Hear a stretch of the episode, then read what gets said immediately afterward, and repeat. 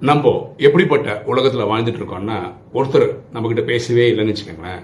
அவர் சொல்ற காரணம் பிஸி இதே நம்ம பேசலன்னு வச்சுக்கோங்களேன் நம்ம அவாய்ட் பண்றோம் அப்படின்னு சொல்லுவாங்க.